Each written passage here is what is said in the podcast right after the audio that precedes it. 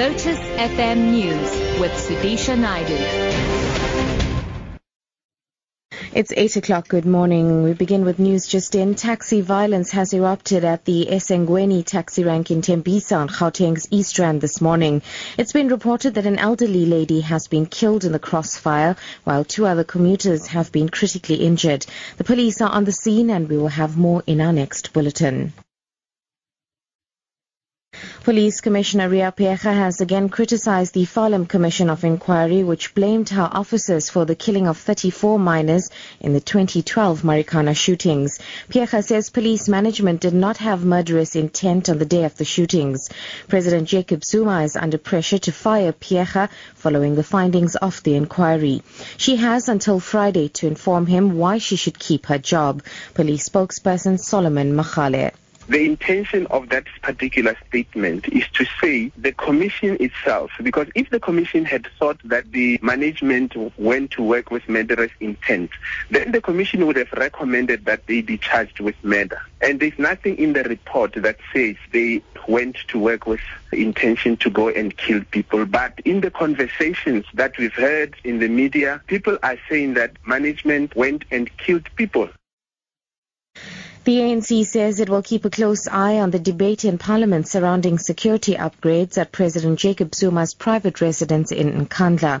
This follows the ad hoc committee comprising various political parties who went on an in-loco inspection to Nkandla last week. The Ministers of Police and Public Works are expected to appear before the ad hoc committee in Parliament this week.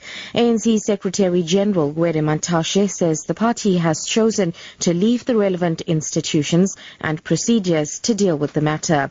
Mantashe says the distinction bet- uh, between the homestead and the buildings surrounding it, as laid out by Police Minister Nathi Nhleko, is important. It suits those who are opposed to us to just club together everything and say it is the homestead of President Zuma.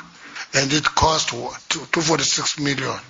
And when we saw that, we throw our hands in the air what Nathi Nhleko has done right, and it should be open for a debate to say 71 million has been spent on the homestead, 20 million has been spent on consultants, 135 million has been spent on everything that depend, that belongs to the departments, which is outside of the homestead. That breakdown, to me, is quite important. In other news now, relative calm has returned to the northern areas of Port Elizabeth after yesterday's running battles between police and residents over the shortage of teachers in local schools. However, schools remain closed today. What was meant to be a peaceful protest quickly deteriorated into violence, with protesters pelting police vehicles with stones and police firing rubber bullets in return. Three people were arrested and another three suffered minor injuries during the protest. Buses and taxis can be seen ferrying commuters to work. Schools remain closed ahead of a meeting of school govern- government bodies, principals and parents with Education Department officials, including Eastern Cape Education MEC Mandla Makupula later today.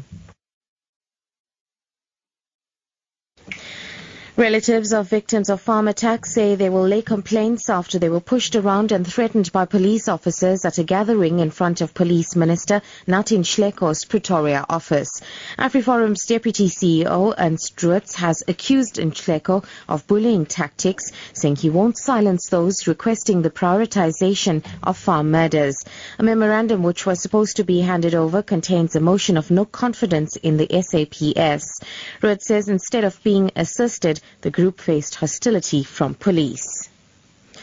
And finally, former Indian President Abdul Kalam has died of a heart attack. He was rushed to Bethany Hospital in Nongrim Hills after he became ill at a lecture at the Indian Institute of Management in Ahmedabad. He was 84 years old. Top story, taxi violence has erupted at the Esangweni taxi rank in Tembisa on Gauteng's East Rand this morning. I'm Sudisha Naidu for Lotus FM News. I'll be back at 9.